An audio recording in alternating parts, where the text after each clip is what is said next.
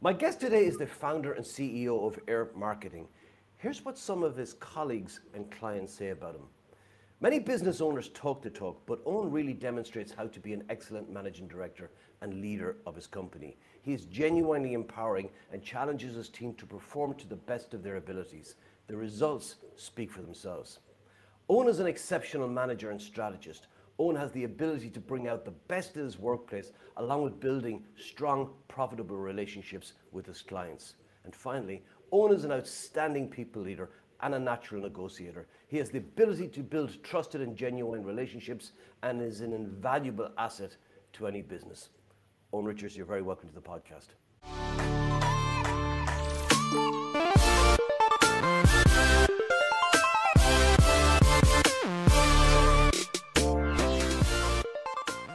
Thank you for having me. What an intro.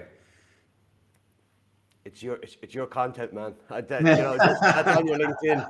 It's there. I wrote it myself. it, it, it, I well core, and there was a lot more of them. I only I could only pick a small selection.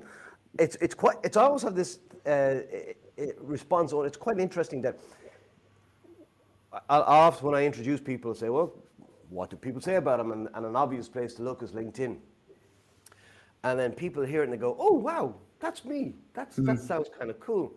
And it's funny, we all have those, most on our LinkedIn pl- platform, and we, we tend to ignore them or not pay attention to them until we hear them coming out of somebody else's mouth, mm. and, and it feels different. It's a it's a weird one. It's I've never quite understood that. but uh, anyway, welcome to the podcast. Maybe you could tell us a little bit, Owen, about where you grew up, what that was like. Yeah, sure. Um, I grew up in Kent, Garden of England, um, and uh, I went to uh, you know normal upbringing. Um, an elder brother, three years older than me, that, that bashed me around a lot, as you'd expect, and uh, and a very caring and loving mum and dad who looked after me well. And uh, went to a, a very good school um, in Canterbury, Simon Langton, which is a, a boys' grammar school, which is. Uh, You know, I look back on mostly fondly, I think, but uh, yeah, I had a very normal, positive, um, loving upbringing, I suppose. And, and then went off to university in London, um, went to Roehampton University, and then moved to Australia for eight years. So a bit of a bit of a, a difference between there and Kent, but I, I, I don't have one of those amazing stories that I came from. You know, from rags to riches or anything like that. It's a, it's a very normal, middle of the road upbringing, I'm afraid. So sorry, it's pretty boring, I think. Well, as, as somebody who has two older brothers, you said, you know, getting bashed around a bit. Uh, mine would say to me that it was uh, character forming. Absolutely. Well, I've got three boys, so I've got three young boys, and it, that's the kind of thing I hear myself saying to them all the time. uh, you said you moved to Australia. What, what was what prompted that? Um.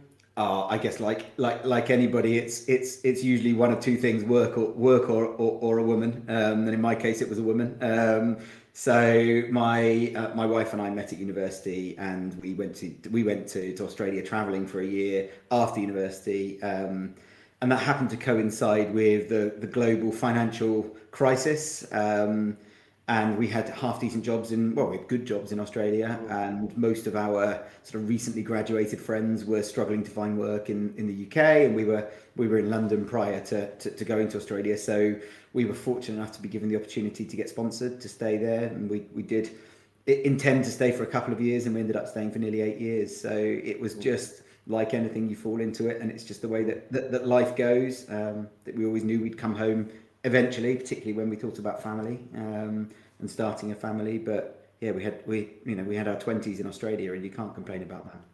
And you were a teacher when you were in Australia, and uh, yeah, for a while. Um, so when I landed in Australia, I didn't know what what I wanted to do.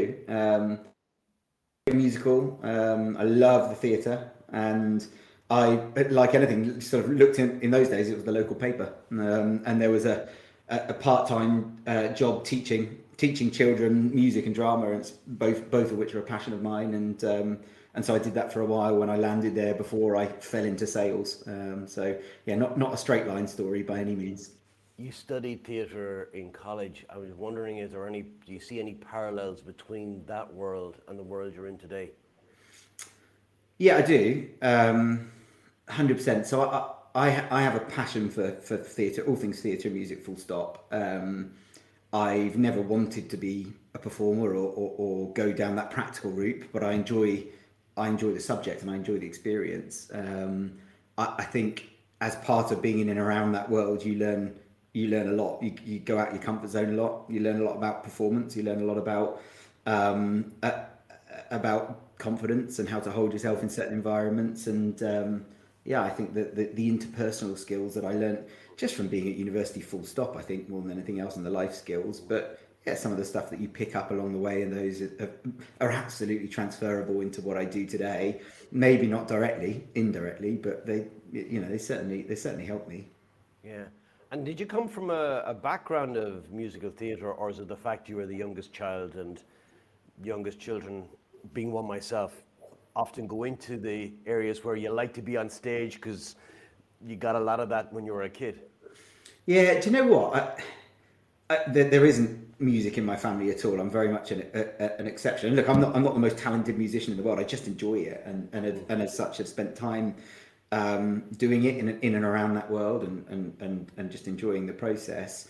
Um, I think you're probably right with your uh, latter um possibility there, which is that as a younger child I, I stood out. And look, I'm a natural extro- extrovert. I feed off of people and the energy of people, and always have. So um yeah I'm not I'm not afraid to say that, despite the fact that I get nervous like anybody else, I absolutely get a buzz from public speaking, and I get a buzz from being in front of people and basically being the center of attention, I think, more than anything else. So um I think yeah you're probably right. It's just a natural instinct.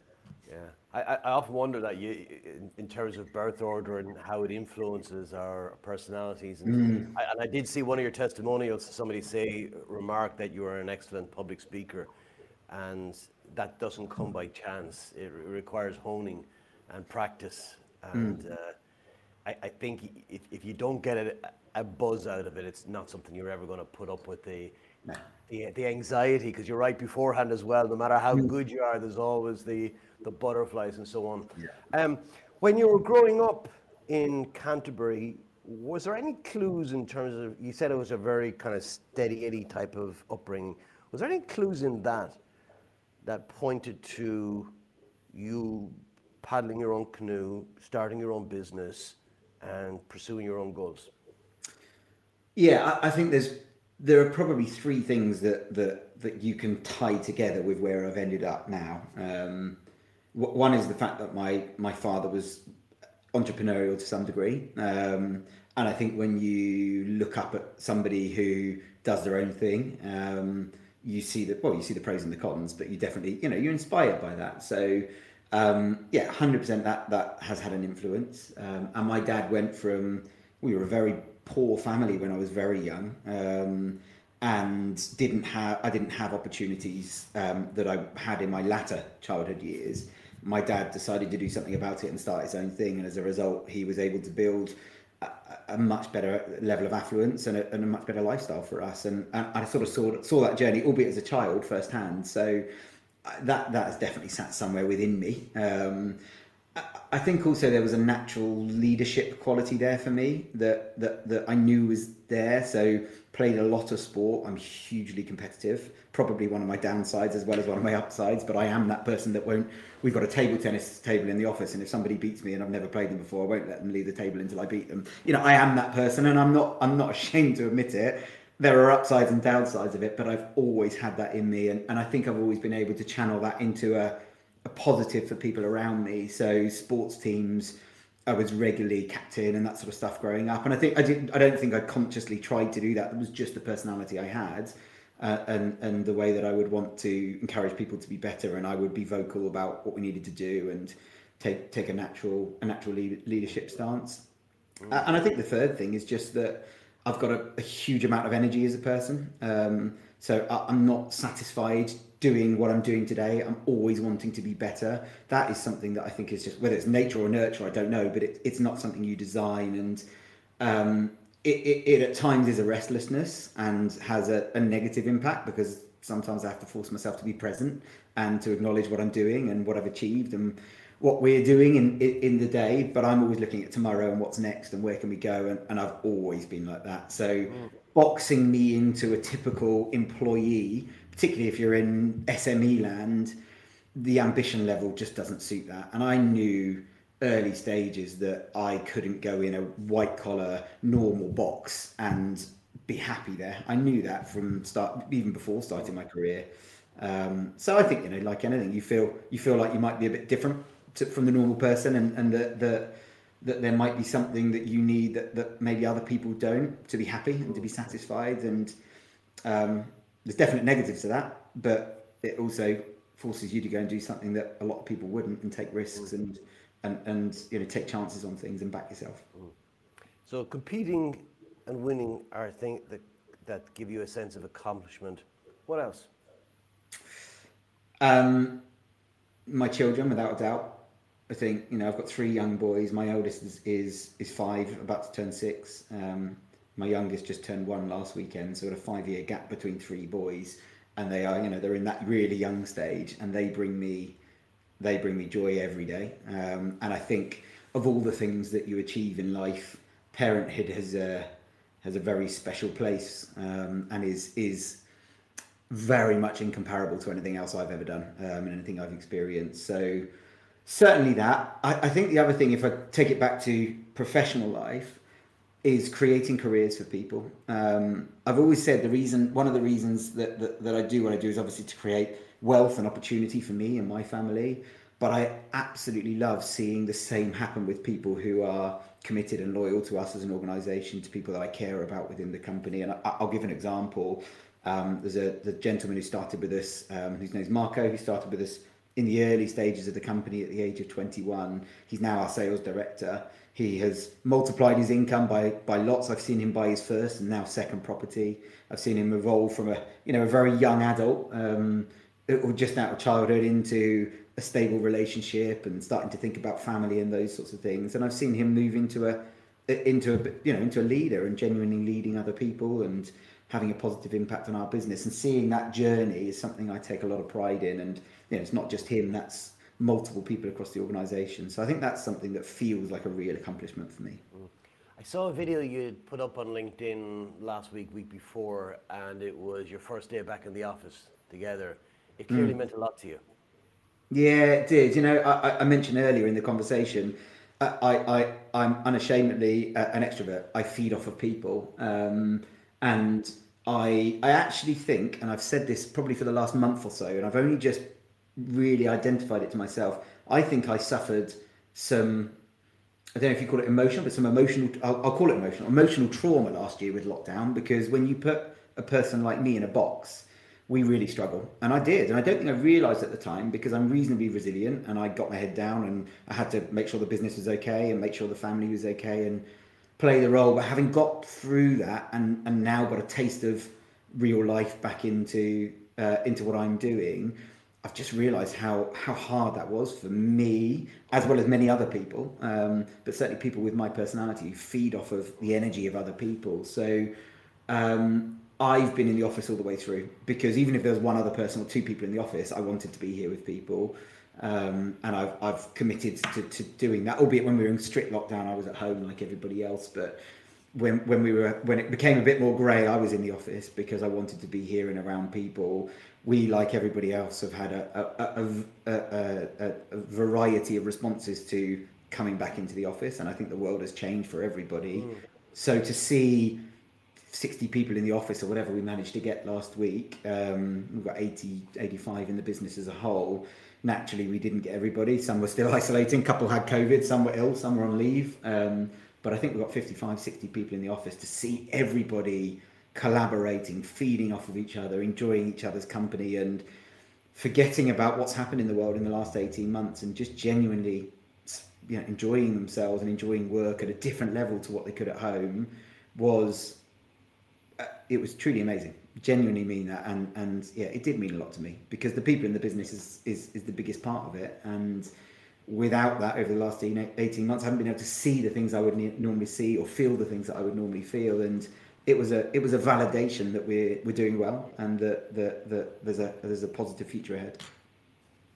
When you walk into an office like that and you see so many people and so many smiling faces, and I'm sure many of them were so glad to be back, just like yourself, it must fill you with an awful lot of pride that you've built this.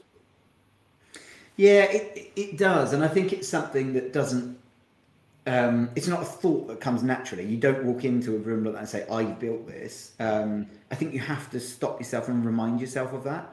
And days like that do exactly that for me. So we had a normal day until three o'clock, and then we did a big company presentation, vision for twenty twenty-two, what we've achieved in twenty twenty-one, um, some company awards that we normally do at the end of the year, all of that sort of stuff. Um, and it's moments like that that I do give myself the opportunity to step back, because I move fast. I'm one hundred miles an hour all the time. I don't tend to give myself the opportunity to reflect um, backwards very often, because, as I said earlier, I'm always looking forwards at what's next. It's moments like that that allow you to do it and almost force you to do it. And yeah, there's a huge amount of pride for, for what we're achieving. Um, and it's it's nice to do that every so often. But I'm not going to sit there for long, because I'm still focused on how can we get to the next bit. So pride is good, but if I sit on it too long, I'm not focused on where we go next. So it's a bit of a balance, isn't it? I get that. Yeah, well, well deserved, on truly. Uh, tell me, you mentioned about the vision for twenty twenty-two. In as much as you can, could you share that with us? Yeah, sure. So um, Air, Air primarily, uh, historically at least, has been an outsourced sales business. So Um, outsourced S D R, telemarketing, lead gen, um, booking booking meetings into sales teams, pipelines for, for B two B organizations. Um, we, a couple of years ago, built a, a marketing service into the mix. So we were able to supplement the sales outreach with uh, marketing outreach as well, with inbound marketing, and try and drive demand across multiple channels. Um, and one of our big goals for next year is to make sure that we move that service level forwards at a much faster rate. We, the outsourced sales business is hard work. It is um, hugely rewarding, but you know, it's a, it's a world where what we're doing is intangible. It's very difficult to get right. Clients have very high expectations, and, and ultimately the, the, the market is getting harder and harder a lot of the time. Um, so the diversity of what we have to offer as a company has been a big focus for us for the last twelve months, and an acceleration of our marketing services is a key part of our strategy for next year. We're also looking at how do we grow our sales services and and and and build stability in our operational systems and processes. So every so often, in order to grow faster, you have to slow down a bit. What I'm not going to do is allow that to happen across the whole company, but that service line particularly needs to have a period of stability. We've gone from COVID taking us down to twenty-five, thirty sales reps across that team to building it up to sixty, sixty-five in the last twelve months. So we've doubled our, our our sort of operational team. And that means there's a lot of moving parts. There's a lot of things that were good systems and processes before, but we've outgrown. And because we're all, I always talk about the speed you're moving at, we're sprinting, and it's very hard to stop and change direction or move things around when you're sprinting. So sometimes you have to pull it back to a jog or a walk to fix some of those things to allow you to go again.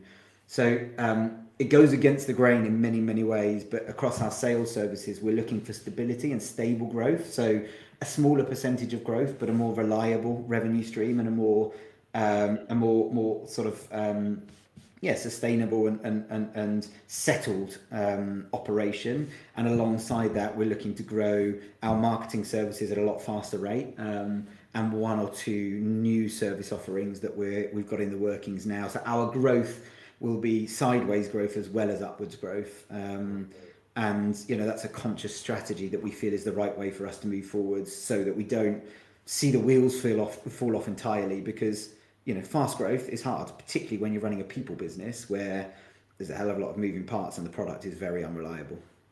Yeah, I want to talk to you about that, uh, that, that people side, because your business is, is very much a people business, and mm. that's the hardest business of all. There's no question about it, particularly when you've got people who are well-educated, highly skilled, and have, as a result, of high expectations. And so it's, if you've got eighty people in the business, it's eighty moving parts, essentially, and, mm. and getting them aligned on certain tracks, at least, is an enviable task.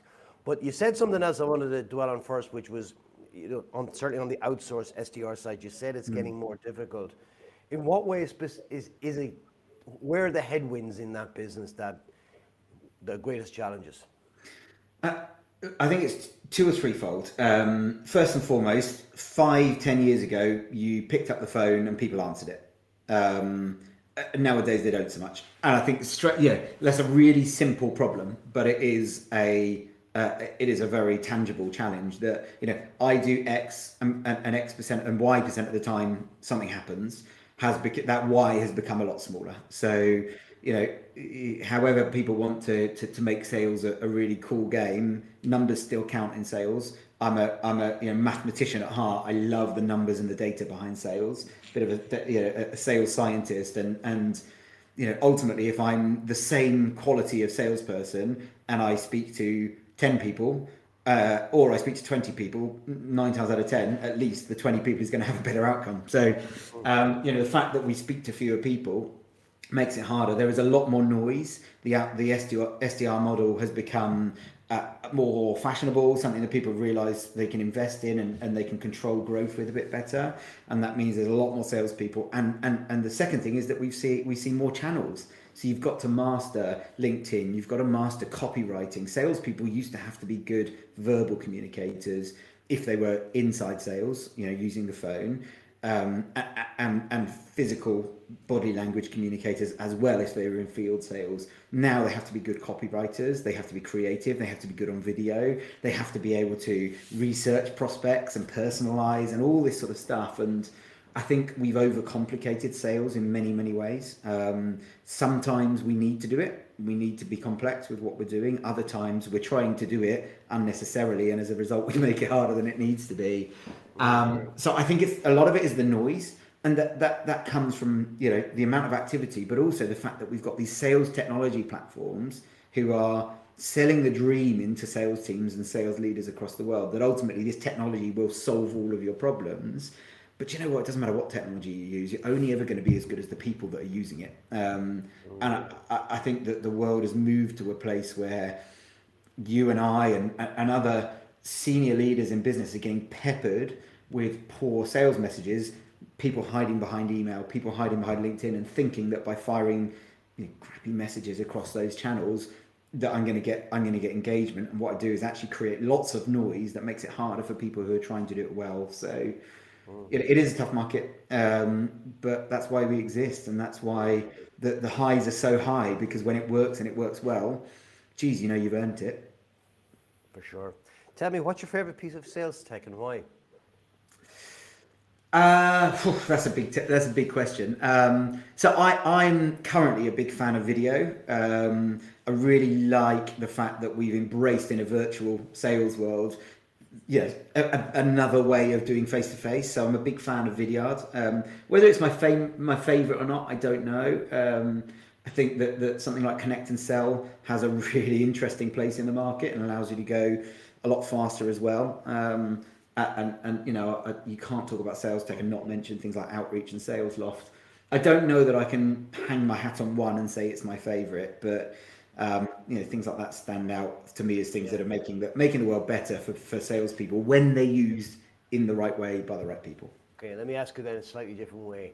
If all your systems went down, which would be the first one you'd plug back in? Uh, The phone is the answer. the, the, absolutely, the phone. At heart. That's absolutely. I love it. Yeah, absolutely. absolutely. So sales techs are no good if you can't talk to people, and this is the point: is that email, LinkedIn, all those sorts of things, they should be a vehicle to get you talking to somebody, whether it's in this channel or over, you know, a, a Zoom or video call or over the phone, we or you know, on your mobiles or WhatsApp calls or whatever. But everything leads you to wanting to engage with people at a human level, mm. and that needs to be done with at least voice, um, mm. not in copy. You know, we we we connect with people so much faster when we're using verbal communication and and, and or visual communication. Mm. When it's written communication, it takes hundreds of times longer to get anywhere near the same level of rapport. So yeah, I, I would take the phone over any piece of sales tech any day. Yeah.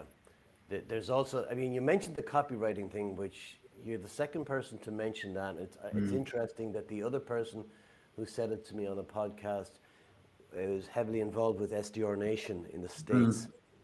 Yeah. And, and, and, and I asked him if you were Minister for Education or Secretary for Education, and you could put one subject as mandatory on the school curriculum, what would it be? And without blinking, he said, copywriting. And uh, I, you, you're absolutely right. I think it's it's it's been for, forced on people in many respects, because people are not answering the phone the way they used to. Mm. And I guess probably with pandemic, people were just not at their phones, certainly not at their, their published office numbers mm. uh, at, the, at the same. Yeah. But let me actually, let me ask you the same question. If you were Secretary for Education and you could make one subject mandatory, what would you make mandatory? Uh, sales. sales. So there, there is no formal education for sales. No. And yet, I, uh, you know, we look at the percentage of population who are in sales, and then look at the percentage of the population who don't have sales in their title, but who have to sell something as part of their role. So, you know, whether you're in recruitment or you are, you know, you know whether you run your own business or you uh, you run a cafe, you're always selling in those environments, yet nobody is taught how to do it well and properly.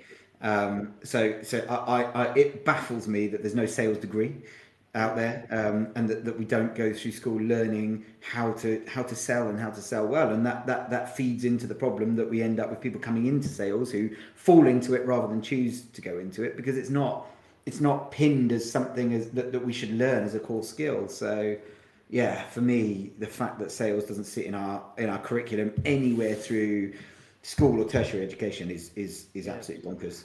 I'm wondering, is that because there's no demand for it, or is it because academics maybe have a low regard for sales? They don't see it as like marketing or any of the arts, for example. Yeah, I think if you went into the, you know, went into a into a random pub and spoke to, to twenty people and asked them their opinion of sales, um, you'd probably get one or two people who are in around the world world of commerce and either work in sales or have worked in sales or know somebody or are close to somebody who works in sales. They might give you a more sensible concept, but I would have thought that, you know, seventy, eighty percent plus of those people would have a, a negative opinion of it, or they would think of, you know, charity salespeople on the street. They think of cold calling at home to sell them, you know, P P I insurance or whatever it is. They think of, you know, pushy salespeople from overseas. They think of all of these negative things before they thought of, um, you know, the V P of sales for a hundred million pounds funded sales tech company, because they've got no concept of what that is. And that's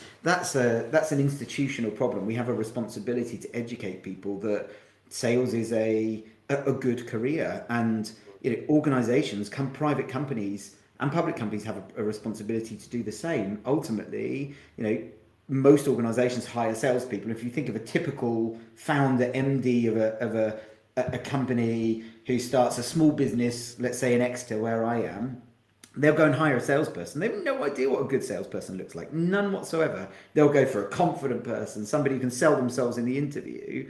But their, their, their sales theory, their, their their understanding of what good sales looks like is is is I would hazard a guess non-existent for most business owners that haven't grown up in sales. So um, as a result, we feed the problem, and we, we we we bring people into roles and we measure them in the wrong way, and we we don't develop them w- with the with the right um, the right coaching or the right environment. We don't give them the right tools, and it's a it's a, it's a vicious spiral. So you know, this is it's like any. Um, proper, it's a cultural one for us as as, as people, um, and it's something that will only will only move forward with systems theory. You need education feeding into it, you need commerce and business feeding into it, you need government feeding into it, and you need individuals feeding into that into it. And without all of those parts moving together at some speed, at least, it will just stay where it is. And people like you and I and others that are trying to make a difference will always be pushing, you know, pushing things uphill. Yeah. And, and I know sales is, was far away in some respects from what you studied in college. At what point did you then, at what point for you did the penny drop in terms of what sales really is? That it's not, it's not what the public perception is, that when it's done well, it's something entirely different. Yeah, I think when I landed in Oz and I got a job as, I, I tend to call it an S D R nowadays, but in those days it wasn't. It was a telemarketing sales rep or an inside sales rep, um, because we didn't do anything other than phone people. Um, I, I, my, my now business partner is called Richard Forrest, and he was my, my, my boss in Australia. He gave me my first sale, first career sales role over in Australia. And, um, I, my perception of sales was, you know, somewhat similar to, to the sorts of examples I've given you. Um, but I needed a job, and I think for years and years, people have said to me, you'd be great at sales. Cause that's what everyone says to anybody who can talk and, you know, has a bit of confidence. Um, and, I landed in that job, and probably six months in, I would say, I, well, first and foremost, I was blown away by Richard because he's, he's, well, he's a huge career ment- mentor and inspiration for me, but more importantly, he's a very gentle, very kind, uh, very um, considered person. He is not your typical big personality, going to talk to everybody, you know, all that kind of stuff, which is what you kind of pigeonhole salespeople as. Yet he ran a, sa- a sales organization.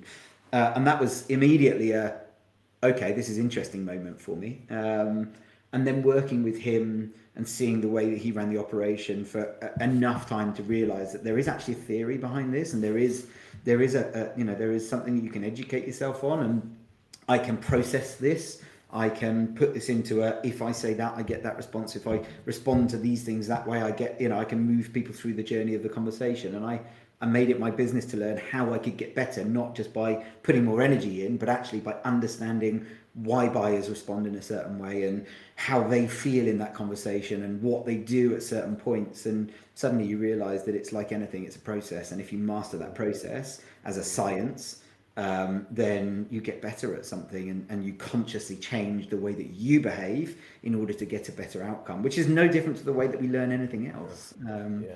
So yeah, probably in that first year or so that I worked worked in sales, having a, having a, having a, a great leader and a great um, inspiration to to, to be yeah. to be coached by. And how much of your sales acumen was formed that way in terms of observation, learning, t- trial and testing, and how much of it was formalized, where you sat through something or you participated in something that was designed to kind of accelerate that process? Uh, it, it, it is as close to one hundred percent as on the job as um, as any example. And, and in some ways, it's something I regret, because maybe I could have learned it sooner had I gone through formal education. That takes me back to your question about school. If I'd have had some of that understanding going into the job, I'd have had a maybe a, a walking or a running start. Um, but my my career was, yeah, we were a small business, getting it off the ground, you know, hand to mouth, bootstrapped, all that sort of stuff. There wasn't time to be going off and doing courses. There was there was time to get stuck in and, and move it forward, and that was it. So my uh, it was only in my latter career in Australia running that business, when I got into leadership roles, that I thought, you know what, I just need to validate what I think and what I learn. Um, and as I went around on my travels, I realized that there were a lot of people preaching about sales and structural sales, and a lot of people that didn't know what they were talking about. So it's actually very hard to cut through the noise in that kind of formal education, which again pushes me towards, actually, we need a benchmark, we need a standard, we need a, a structure that we all kind of can commit to. This is the way that you should be selling, because I could go to, to ten different sales trainers and they're all training a different way. They're all training based on different ideas, and most of them have come up with it themselves or borrowed it from somewhere else. So um yeah I think the on the job stuff, but with a conscious um a conscious approach, whereby you step back and actually think about what you're doing and measure it and are scientific in your approach, rather than just going at it and organically learning through subconscious. um yeah. That's really important for me, that you think and you're self-aware enough to say, all right, I got that outcome, let's try it a different way, or let's think about and talk to other people about how we can how we can change the approach to, to, to re-measure and go again. One of the things you often hear as people move from sales into a leadership role is that they come through sales, it's an unforgiving business, so therefore if you come through it successfully, you don't come through unscathed, you have a lot of battle scars. I mean that in the most positive way, you know, you've learned a lot of skills. Mm. And you have a strong bullshit detector, all of those things that come with you. And they can come into leadership kind of going, uh, you have a good sense of who you are, and, and, you, and you're, you're confident. Why did you have to learn new things to make you a better leader than the one you were coming into leadership? Yeah, I, I, it's interesting because um, I, ha- I, was, I started leading at twenty-three, twenty-four years old, which actually is really young. And I think the biggest lesson for me is that when you're a leader, it ain't all about you. Um, which at twenty-three, twenty-four, when you know you, you you're backing yourself and you've got that invincibility feeling, and you're, you're getting somewhere in your career, is actually really hard to change your mentality on. Um, so I, I think that was a lesson for me, definitely. That you know when you're doing well in sales and people are celebrating you and your results, and then you step into a leader role, no one talks about you. Nobody talks about you if you're doing well. Um, and that, that, that for somebody who likes a pat on the back is, was a, was a hard lesson for me to learn, that it, it it's not about me. It's about the people that you, that you, you've got to elevate and that you've got to support. Um, so that's one. And the other, the other piece, and you kind of touched on it earlier, is that people are unpredictable. So when you're in a sales team as an individual contributor, I think you see the things that go around you or go on around you with people, but it ain't your problem. It's not, it's not you whose shoulders it falls on. You haven't got to fix those problems. And whether those are emotional problems, mental health problems, performance problems, disciplinary problems, they happen in every sales team everywhere in the world, and not just sales teams as well. And when you become a leader, you suddenly realize that it's you that everyone's looking to, to fix these problems, but no one trains you on how to deal with them. Um, And I think in the environment we're in, that highly transactional sales world where we deal with a lot of rejection, where, you know, we get told no a lot, we, we, we, we, we, we you know, got to make ten, twenty calls just to have one conversation. It's monotonous at times. It's, it's repetitive. Um, we fail a lot, all those sorts of things. You tend to get a lot more of those issues than you would perhaps with, I don't know, chartered accountants, um, as, as an example. So I think that for me was a really steep lear- learning curve, that, geez, I'm suddenly the one that has to have all the answers. And you don't have to have all the answers, but you certainly have to facilitate a motion that gets you to a positive outcome, and everybody's looking at you to do that. And I think that that is a really difficult transition. Would you say that's the most difficult pe- part of leadership? Yeah, I, I would. I think the people side, you, you know, you tend to plan and not think about the things, the things that can go wrong. Um, and when people don't behave the way that you want them to behave, or the way that perhaps they should, we perceive they should behave, it's very tricky, because the impact that has is internally on other people around them, externally on clients and their experience, and ultimately intrins- intrinsically within you. So if you're running a team and you want to get to an outcome, and one person's behavior for whatever reason is blocking you getting to that outcome, that's frustrating. Mm. And you have to learn not to deal with that emotionally, and not to deal with that um, at a personal level, but deal with it professionally and understand that it's part of the part of the process. So yeah, I think it probably is, if not the, one of the hardest parts of learning to be a good leader in a people business, at least. Yeah. And as somebody who's leading a people business, have you noticed any shifts in terms of how people need to be motivated and inspired in the workforce today, say, versus ten years ago?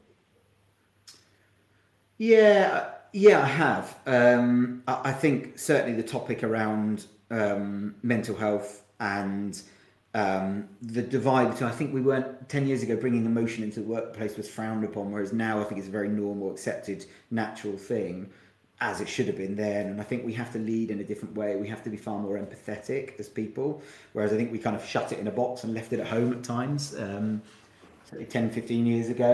Um, and, and I think it's a good thing. I think that's the way it should be. But as leaders, we have to learn to deal with more confrontational conversations, things that we might be uncomfortable with, again, things that we're not trained to deal, you know, deal with. I think the percentage of time that I spend now feeling like I might need to be, you know, in counselor mode, or, um, you know, listening mode, or, you know, empathy mode versus ten years ago is, is, is a lot higher, um, without a doubt. And that's because people are more confident and comfortable to talk about the way they feel and the impact. And part of that is a cultural shift generally over the last ten years, but part of that's the intensity of the last eighteen months or so, because, you know, we've all been through something, and, and you know, we, we, it's impossible to ignore that. And it's a shared experience. So it's not a surprise when I bring it up and say, geez, I found the last couple of years really tough.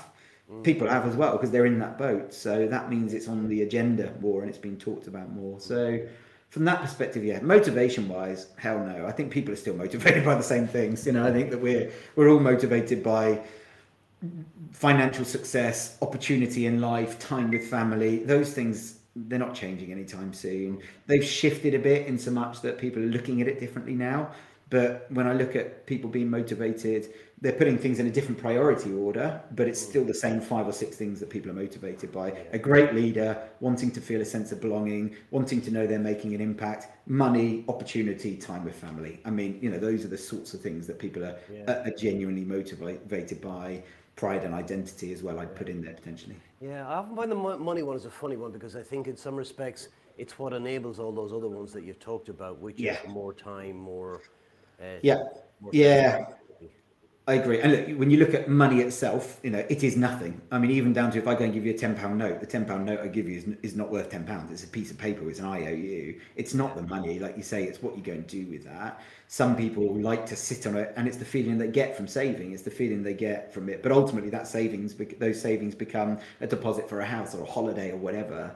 Uh, and it's that bit that they enjoy. They just, that might be a, a subconscious um, acknowledgement. And it's the, it's like anything, it's the money that's the process. So I'm a big fan of look at, you know, listening to and reading about, you know, elite athletes and people like that. And I think it's Mo Farah that said about, there's somebody who wants to win a gold medal and there's somebody who really wants it. The people that really want it, they want the process.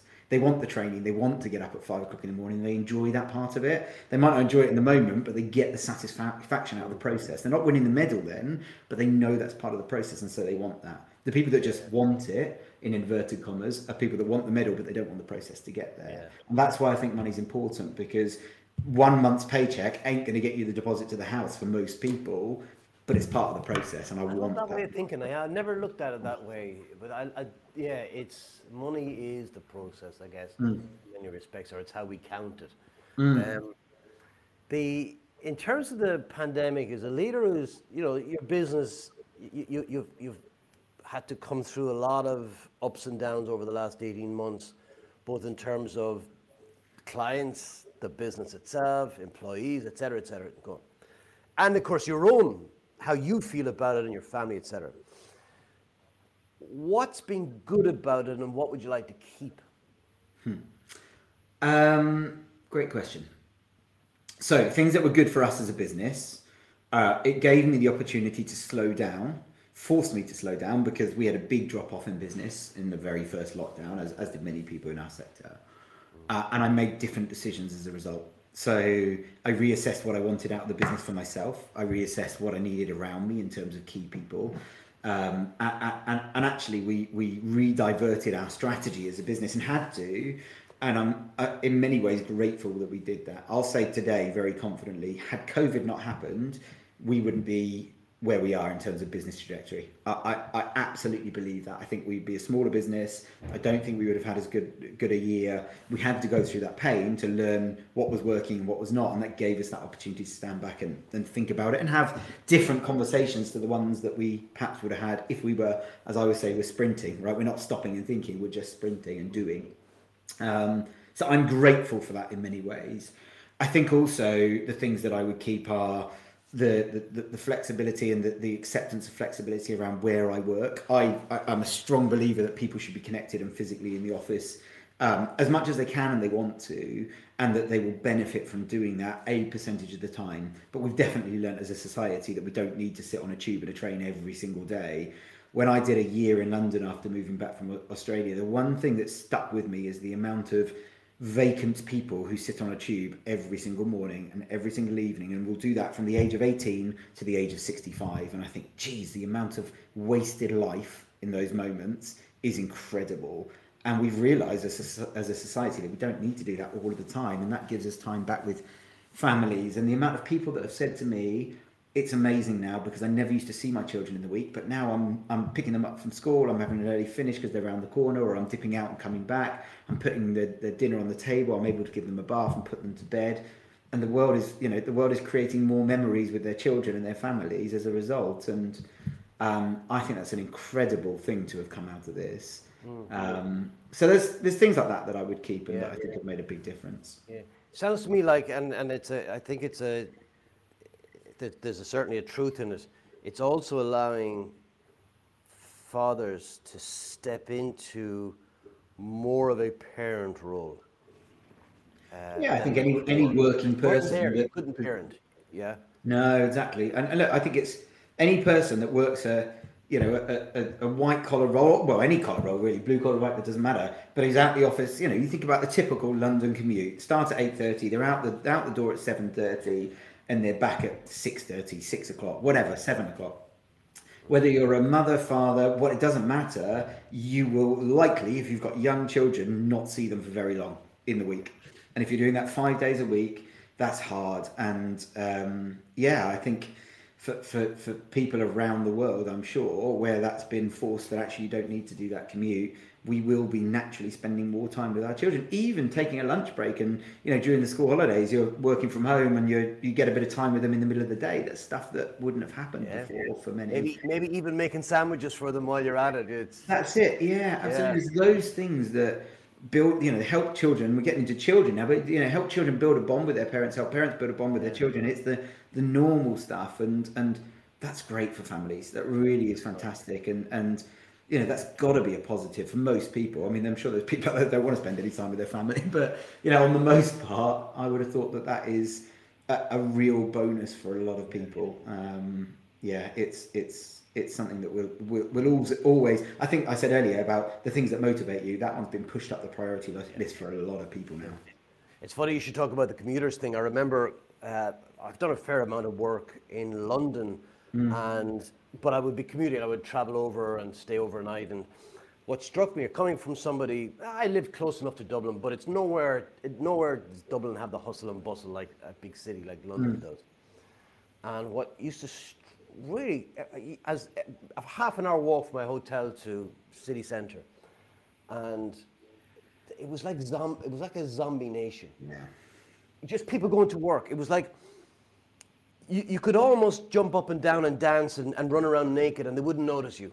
Yeah. That they're yeah. coming out of the tube and they've got their coffee in their hand. In fact, I took one. I like to take photographs when I'm traveling as well. So mm. I remember getting this guy in, in a tube and he was asleep like this up against the window with a cup of coffee in his hand.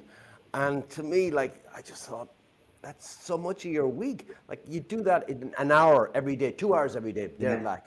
Yeah, add yeah. that up. That's a day every week. It's a full waking day, isn't it? And or, yeah. or the majority of them. This is the thing that gets me. So when I moved back to London from Australia, I was used to commute along the beach, walk, walk along the beach, run along the beach. People saying hello. People are happy because they're in, you know, on the most part, they're in a sunny part of the world. It's a beautiful morning. They've got the coffee. They got a lot of reason to smile. When I came back to London and got on the tube for the first time, you know, I'm thirty years old, thirty-one years old at the time. Um, I'd say hello to people. And I've always been that person. I will always say hello to people. It doesn't matter where I am. But you know what? Even with my personality, which is fairly, you know, I'm, I, I'm up there in terms of, you know, energy levels and that kind of stuff. And I'm, I'm, I'm, I'm constantly smiling. And, I, you know, I am that person that will outwardly say hello to people, even when they're trying to ignore me. It, it, it even dampened it out of me. And I think there's a thing that happens in London on the tube particularly, and I think at other major cities as well, that it's like, it takes your soul and your personality and it just puts it in a box inside you and says, lock it in, don't take it out for the next forty-five minutes. And when you're back with the people you know, you can do it again. Uh, that baffles me. It absolutely baffles me. I just don't get it. Um, and and then when you sit and try that, try and do that, as you say, every day, I think all we're doing is dampening ourselves down as people. Um, and it's sad because we all understand that we should be kind to people and we all value the people around us and we all like making new friends or meeting new loved ones or whatever it might be, and we see hundreds and thousands of people every day around us, yet we don't we choose not to look. And I I, I can't understand that mentality. Don't get me wrong, I'd be annoyed if everybody said hello to me all the time, um sure. because it's hard yeah. work. But you know, I think if you catch eyes with somebody, say morning, it doesn't hurt, does it? It's a great thing, and you can make a really positive difference to somebody's day. I, and I, I don't know, you see people on their phones and tablets and so on. And I don't, I don't think it's just that, because I remember an abiding memory of traveling from Southampton to London, mm.